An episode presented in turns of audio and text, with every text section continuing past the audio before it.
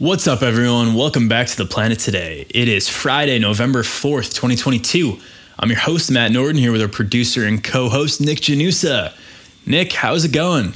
Matty, it's going pretty well, dude. Happy November to everyone. It is leaves falling down season. And for some people, I'm not going to say who, it's Christmas season. I will accept it. Halloween's over. so I I personally enjoy some mashed potatoes on Thanksgiving. Uh, I love stuffing. Stuffing is a top tier food for me.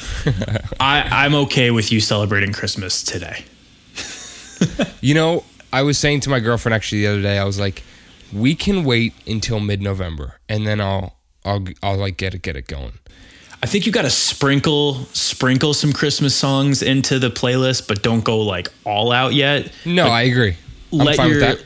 Yeah, let your your body, let your psyche know it's coming. Exactly. It's not here Settle yet. in. Yeah. Get used to it. Yeah. And then all of a sudden, like November, I don't know, what is Thanksgiving this year? 25th. 25th. It's 20 it's the 24th. So November 25th, you wake up and all of a sudden it's Christmas season. Yeah, it's true. Honestly, day of Thanksgiving, you're like, oh man, because they got the parade, and then what's at the end Yeah. of the parade? Santa. That's damn right, Matt. Let's roll. All right, before we roll into this show, I have a quick apology to the listeners. Um, I am also a listener of this show, and I noticed last week, the week before, week before that, my laptop has been loud, and that's because my laptop is cheap. So it doesn't have a great fan. so it works really hard when we record this show. Um, I am moving my microphone away from the camera, away from the computer. You know, I'm I'm putting in the extra work to make the show sound better. So I'm sorry about that, and I hope that you weren't too annoyed by every time I spoke. Matt, we appreciate your apology. Yeah, I'm sorry that you had to edit through that as well with the the whirring in the background, but I will be better moving forward to everyone. Sounds good. All right, let's do it.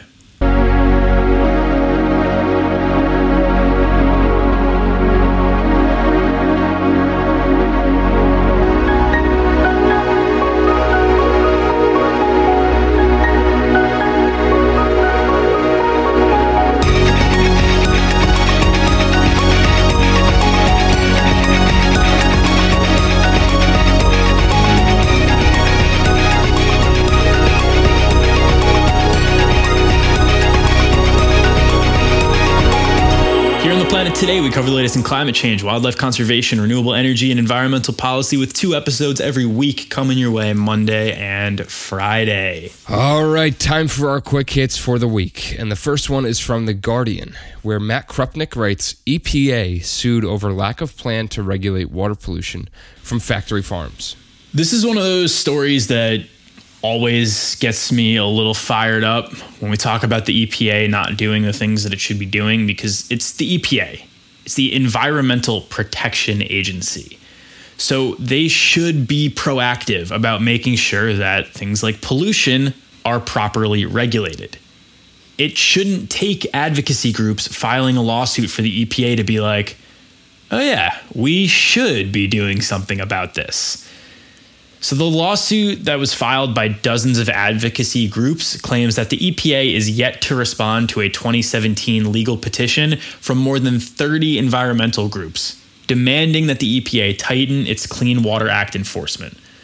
Concentrated animal feeding operations, which are more commonly known as factory farms, are a major source of water pollution as manure, antibiotics, and chemicals leach into the water supply. The EPA never explained how it plans to crack down on this water pollution. And federal laws require government agencies to respond to petitions like this one within a reasonable time frame. The argument here is that 5 years is more than enough time. Livestock and poultry alone generate around 1.4 billion tons of manure per year, and this manure is often stored in ponds. When those ponds overflow, they can reach streams, lakes, or rivers and eventually work their way into the groundwater. when that gets into the groundwater, it can irritate skin, it can cause gastrointestinal and respiratory problems, and it also causes toxic algal blooms that can kill off aquatic life living in the water. The EPA estimates that 75% of factory farms discharge pollution, but they haven't really done much to regulate or to limit this. According to the University of Nebraska's Anthony Schutz, this is because of the powerful agricultural lobby that does not support regulation. Imagine with me for a moment a world where money is not involved in politics. Like, I know this is not realistic, but we would be so much better off if our politicians just did the right thing instead of following the money that lines their pockets. Yeah, and it's crazy that like we have the knowledge, uh, like we know that that our politicians are doing this, and like we still have to elect them into office because to think of the other side or like either way you think about it, like we think about what the other side is doing and we say, oh, well, I don't want them to do this major bad thing that I'm very passionate about, so I'll I'll vote in this other person who is you know taking money from X, Y, and Z corporation or whatever. Yeah. But this is the EPA. This is someone who's supposed to be just like straight up looking out for for people and the environment. And when you have something like this where it's just straight like pollution into your groundwater, like mm-hmm. directly into what people are drinking every day, it should be a no-brainer that you have to at least investigate and, and see what's going on or or hold the people accountable for what, what they're doing. Yeah. But if the lawsuit against the EPA is successful, the agency could force states to tighten pollution enforcement, or else the EPA could start regulating agriculture at the federal level. Industry groups argue that proper regulations are in place and that factory farms take pride in their environmental protection, but when you have 75% of factory farms polluting nearby water, the bar for how proud you are might be a little low. this lawsuit is really just asking for the EPA to hold polluters accountable. If you're not polluting, you really don't have to worry about this. Yeah, it's it's really not much. it's like if if you're worried about you being held accountable for something that you're doing wrong, easiest way to fix that is to stop doing stop something doing wrong. wrong. yeah. I will yeah. say I do appreciate the EPA giving me my new built-in excuse for everything. Um, I am going to only do things within a reasonable time frame from now on. No more like, yeah, I'll have it to you by the end of the week. No more, oh, that'll take me a couple hours. I'll get it to you later today. Nope, everything reasonable time frame reasonable and it is time. only up to my discretion. What's that? I didn't get my taxes in on time? I thought i had a reasonable time frame. What is this? Exactly. That's so funny. All right let's move on to our next story by Li Cohen of cbs news who writes untold human suffering is in the near future as un warns climate change is pushing earth closer to extreme warming yeah, um, this one is going to sound alarmist. That's because this is alarming. This is going to sound extreme. That's because climate change is extreme. This is daunting. It's scary. And that is okay. You know, we're, we're here to be realistic and we're here to talk about the negative sides of environmental news as well as some of the reasons to be hopeful. And believe me, there are plenty to be hopeful for. Uh, this is this is not one of them, and this is one that hopefully this these three reports coming out right before COP27 makes global world leaders get their act together. Three United Nations reports last week said the world is falling short in its efforts to mobilize against climate change. As you might be aware, limiting global warming to 1.5 degrees Celsius compared to pre industrial levels has been the main goal for climate change negotiations on the global stage for years now. If we can't hit 1.5, the secondary goal is 2.0 degrees of warming because every fraction of a degree matters. And the thinking here is 1.5 degrees of warming is going to be tough, but it's going to be manageable. 2.0 will be pretty bad. And past that, things are really not looking good. We are currently on track to hit 2.8 degrees Celsius of warming by 2100. Carbon emissions are still rising. Nations have not put together sufficient plans to reduce this, and they're failing to act on the plans that are actually in place. The UN's emissions gap report says there is now no credible way to reach the 1.5 degree goal. The report says the only way to change our current trajectory is with an urgent, system wide transformation. The UN Framework Convention on Climate Change's report said that we are currently on pace to increase emissions by 10.6% by 2030 compared to our 2010 levels. That is a 3% improvement from the same study that they conducted a year ago, which estimated about 13% um, emissions increases. But it's still far too much for the natural world to handle. If every single country that signed the Paris Agreement achieved their goals, 2100 would see a 2.5 degree warming scenario. So, in other words, we need a new agreement in Egypt after COP27 this upcoming week. It's got to be more robust. It's got to actually get the job done. Because if we acted correctly on Paris, that would have gotten the job done. But the main critique for Paris was that it was non binding. And if you didn't hit your goals, it was up to the other countries to basically shame you and encourage you to do better. We need something that's legally binding, and we need every country on board, or else we are going to reach that 2.8 degree number. And I don't think anyone who's listening to the show wants to experience that. I don't think anyone in the world is going to want to experience that. Yeah, ab- absolutely not. And these reports found that emissions won't be increasing after 2030. But part of this plan needs to include rapidly decreasing emissions.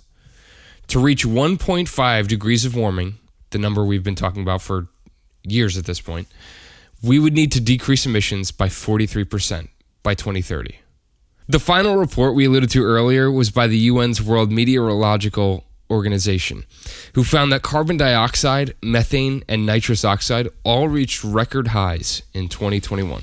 Carbon dioxide is up to 149% of its pre industrial levels, with methane at 262%, and nitrous oxide coming in at 124% higher than those pre industrial levels.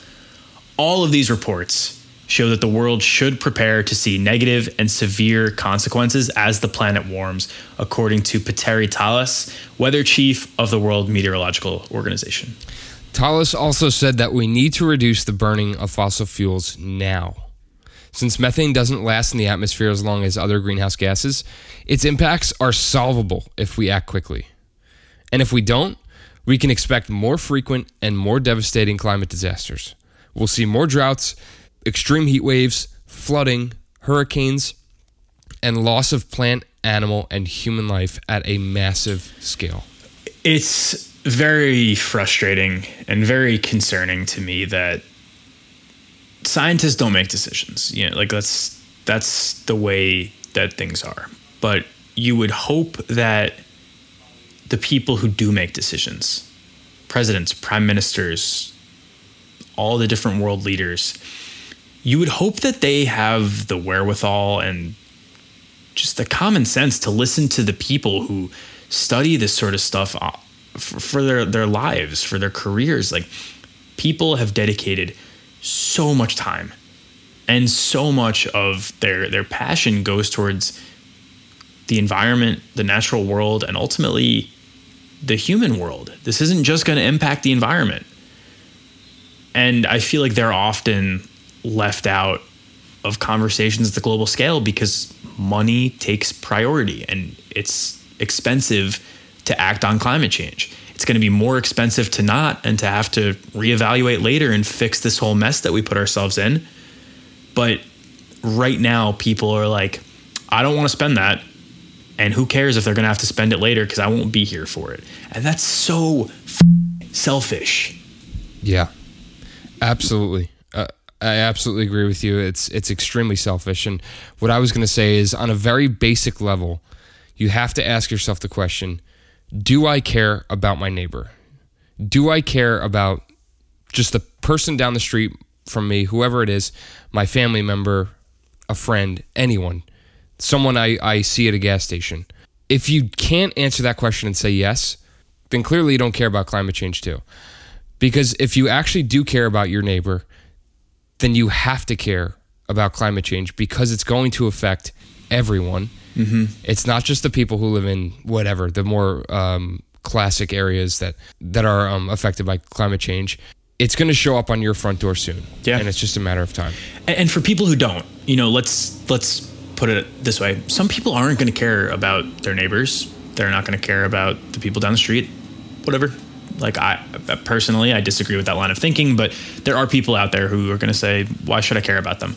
Let's put it this way: when you are going to have climate refugees in the hundreds of thousands, coming from countries that have been impacted by drought where they can't grow food to feed their people, or sea level rise putting their island nation underwater.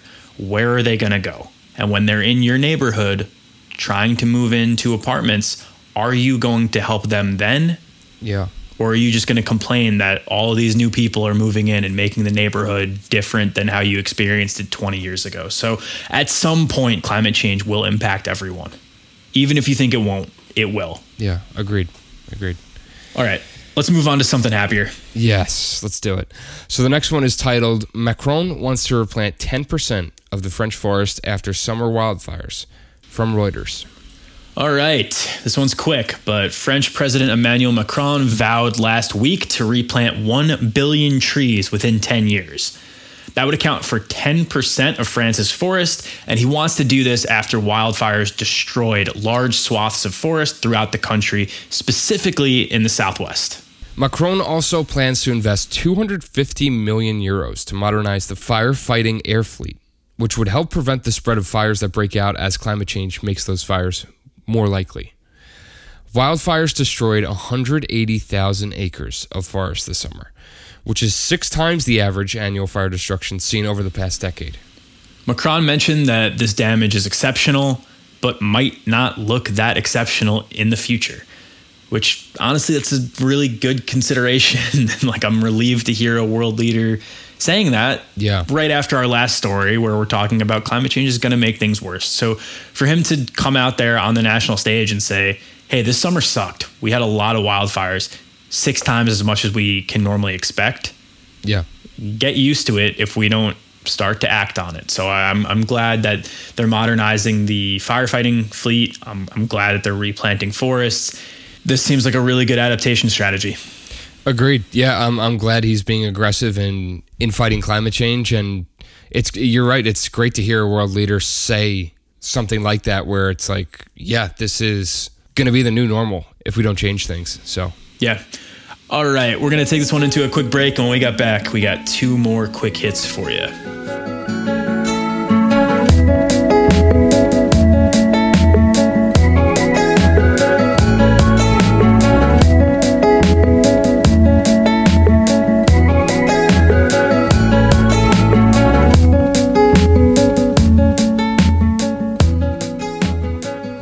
Today is brought to you by Vala Alta.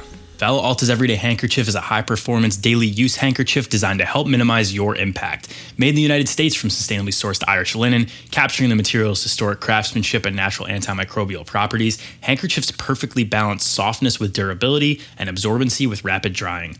Ideal for functional use in all settings from the outdoors to routine encounters, their small and lightweight design makes one a must carry for wherever life takes you.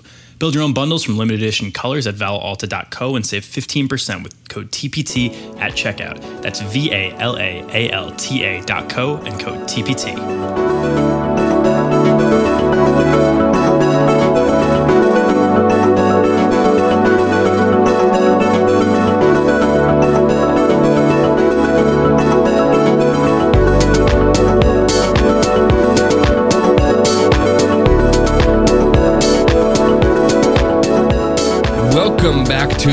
Today, folks. Next up, EU on track to break pledge to cut methane emissions by 30%, warns report by The Guardian's Arthur Neslen. All right, this one kind of goes hand in hand with the second story we talked about today about global emissions rising, but the EU is on pace to break a promise to cut methane emissions by 30% by 2030.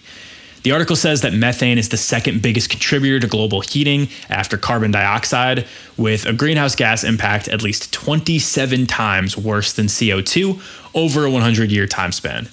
Like we said earlier, methane also lasts in the atmosphere for far less time than CO2, so this is a fixable problem if addressed correctly.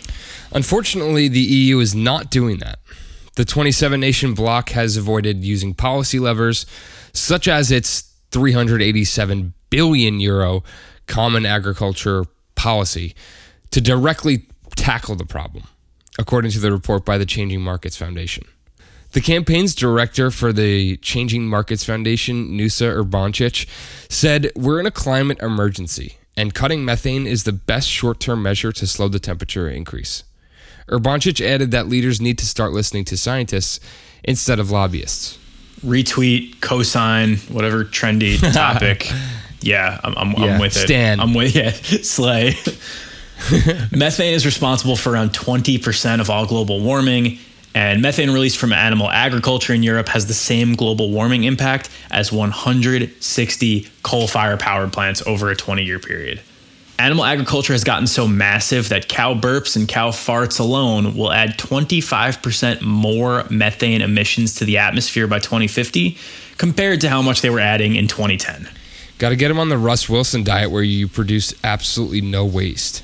Have you seen that? Broncos country. Let's ride. Feeding livestock more efficiently, using new feed that help reduce gas, and cutting down on global beef consumptions are just some of the ways to lower emissions of methane. Cutting pollutants with shorter lifespans like methane could reduce global warming by one half between 2030 and 2050, a recent study found. But without new measures, the EU's methane output may only fall 17% by the end of the decade, the new report estimates. The European Commission predicts slightly higher numbers, estimating a 23% methane emission cut, but even that is lower than the EU's goal of 30%. A spokesperson for the European Commission said that agricultural methane emissions are harder to cut than methane from energy and waste, but the methane intensity of EU animal output steadily decreased from 2005 to 2020 and remains one of the lowest worldwide. I would like to rebut that by saying, sure, that very well could be true, but this is kind of the same argument as when people in America say that we don't need to decrease our emissions because in 2022, China has more carbon emissions. Like, yeah, fair, correct, sure, but historically, we have more. So even if the EU has been lowering animal agriculture emissions since 2005, they are still too high. They are still not hitting their goal of a 30% reduction by 2030. Yeah, it's like um, it's like when you're a kid and your mom is packing you like just bologna and cheese sandwiches every day, and then you come home and you're like, "But he gets to eat pizza every day" or something like that. Like, Yeah. it doesn't matter. Like, it's it's about you. Start with yourself. And keep your Don't worry about other promises. exactly. All right, let's move into our last quick hit of the week, which is from Jack Nikas of the New York Times, who writes Brazil elects Lula, a leftist former leader, in rebuke of Bolsonaro. I am so happy. we first spoke about this on our October 7th episode during the first round of Brazil's election. Um, we didn't really cover it in depth because we knew that this runoff election was, was going to happen. Um, and that's because neither candidate received 50% of the votes at the time. So the incumbent anti environment President Jair Bolsonaro and former Brazilian President Luiz Inácio Lula da Silva, commonly just called Lula, went to this next round of elections. Lula was Brazil's president from 2003 to 2010, and he actually ended up serving prison time for corruption for 580 days starting in 2017, but was then released from prison after that trial was determined to be biased. What a comeback story. I love it. Lula's return to presidency ends Bolsonaro's single term between 2018 and 2022, which saw the Amazon deforested at an accelerated rate. 700,000 people die due to downplaying the COVID 19 pandemic and efforts to undermine Brazil's election system. Bolsonaro spoke about voter fraud and the electronic voting system Brazil uses being inaccurate. These are all claims that have absolutely no evidence. This is the first time since Brazil's modern democracy began 34 years ago that an incumbent president has failed to win a re election. Yeah, and talking about this and saying that Bolsonaro talked about voter fraud and all that sort of stuff, I was worried he wasn't going to accept the results of the election. It was something that he hinted at and said, I don't know if I will. Hmm. He actually spoke on Wednesday and said that he would accept the results and agreed to a peaceful transition of power.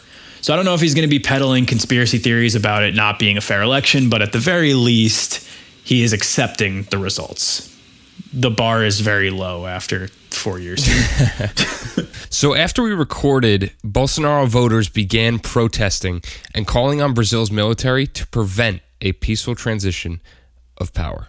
Lula's win continues a recent streak of leftists winning elections in Latin America, with six of the region's largest seven nations electing leftists since 2018. If you're listening to this show, you probably realize that those types of leaders are generally more environmentally conscious. So let's talk about what this means for Brazil and for the world. Lula has promised an environmental overhaul of government policy where he plans to protect 193,000 square miles of the Amazon, fight deforestation, subsidize sustainable farming, and reform Brazil's tax code so that it can build a green economy. Yeah, and we'll have to see if the government as a whole can come through on those plans, but it's worth mentioning that Lula's last presidency saw reduced deforestation of the Amazon. Lula, his advisors, and his supporters have embraced the green economy idea, supported by other leaders in Chile and Colombia. He has also pledged more staffing and funding for IBAMA, the Environmental Enforcer Group, and ICMBio, a park service in Brazil. Lula plans to set aside land as indigenous or nature reserves, which would make illegal deforestation more heavily punished than under current Brazilian law. Look, do I think Lula is going to solve all of Brazil's problems? No. But I do think there is now a chance to protect the Amazon. A chance that the country absolutely did not have under Bolsonaro. Yeah, agreed. And I'm going to quote um, a Nature.com article talking about um, Lula being the next president. And it says during Lula's first stint as president from 2003 to 2010, his administration invested heavily in science and innovation while promoting social and environmental policies that drastically reduced deforestation in the Amazon and lifted millions of people out of poverty. So, automatically, a huge upgrade. And the fact that he was investing in science and innovation and promoting um, reduced deforestation in the Amazon in 2003 is a pretty like great thing uh, on, to have on your resume. Yeah, absolutely. And, and frankly, I'm happy to have a leader like him back on the global stage because I was getting really sick of reading about Bolsonaro updates. I'm not going to lie. yeah, they were frustrating when we had him on the show. The Amazon itself is important because it's sometimes referred to as the lungs of the earth. It sequesters a tremendous amount of carbon every year by absorbing it back into that heavy, dense forest.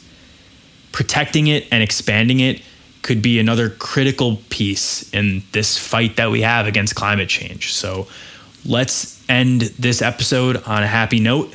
If you're an environmentalist, if you just care about forests, if you just care about wildlife, whatever reason that you have chosen to tune into this show, this is a reason to feel hopeful on this Friday afternoon. Absolutely. Agreed. Ended it on a good note.